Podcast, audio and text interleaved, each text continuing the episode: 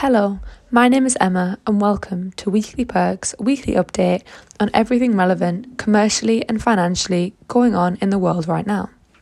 I will explain some of the main news stories and their impacts on the legal and commercial world. I hope you enjoy. To start off, Disney have turned to non English drama and have started ramping up local language productions as they push to broaden the enchantment of the Disney Plus streaming service past households. Disney's attempt to break into the non English language programs displays the profound shift in Europe's media market. They've realised that streaming is hitting the mainstream and Disney are on it and ready to get involved.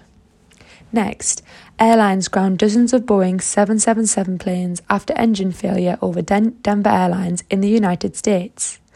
South Korea and Japan have grounded dozens of Boeing 777 aircrafts after one of the jets suffered engine failure on Saturday, sending debris crashing down over Denver. The groundings come after an engine attached to a United operated 777 plane failed Saturday, just minutes after the Honolulu bound flight took off from Denver International Airport. Boeing on Sunday recommended the airlines stop flying versions of the aircraft that are equipped with Pratt & Whitney 4112 engines while US authorities investigate the Denver incident. The plane manufacturer said that 69 of the 777 jets that are in service are powered by the engine, while 59 such aircraft are in storage. Next, M&T Bank are to buy People's United Financial in a $7.6 billion deal. The combined bank will have a net worth of more than a network of more than 1,100 branches and over 2,000 ATMs across 12 US states. M&T Bank said in a statement on Monday that the merger extends their reach by providing customers access to a larger banking network and an expanded array of services. Moving on to the financial sector this week. Microsoft joined forces with European news publishers in a fight to force big tech to pay for news.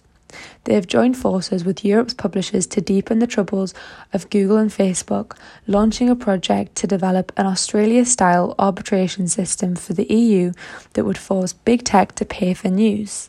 The move by the Seattle based company is one of its most brazen yet to align with the press industry, exploit the difficulties of its Silicon Valley rivals, and promote its own search engine Bing as a copyright friendly alternative for news. Amazon have been given a lifeline in the in the Future Group fight after the India Supreme Court ruling. India's Supreme Court stopped regulatory approval for the Future Group's $3.4 billion asset sale to Reliance Industries Ltd, delaying the deal in a boost for Amazon.com Inc., which wants to scuttle a transaction in its bid to dominate the country's retail sector.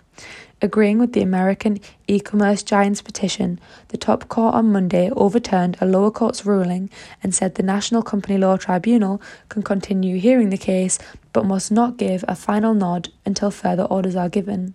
The court also sought written statements from Future Retail Ltd and said that it will hear the case after three weeks. Future stocks and bonds fell after this.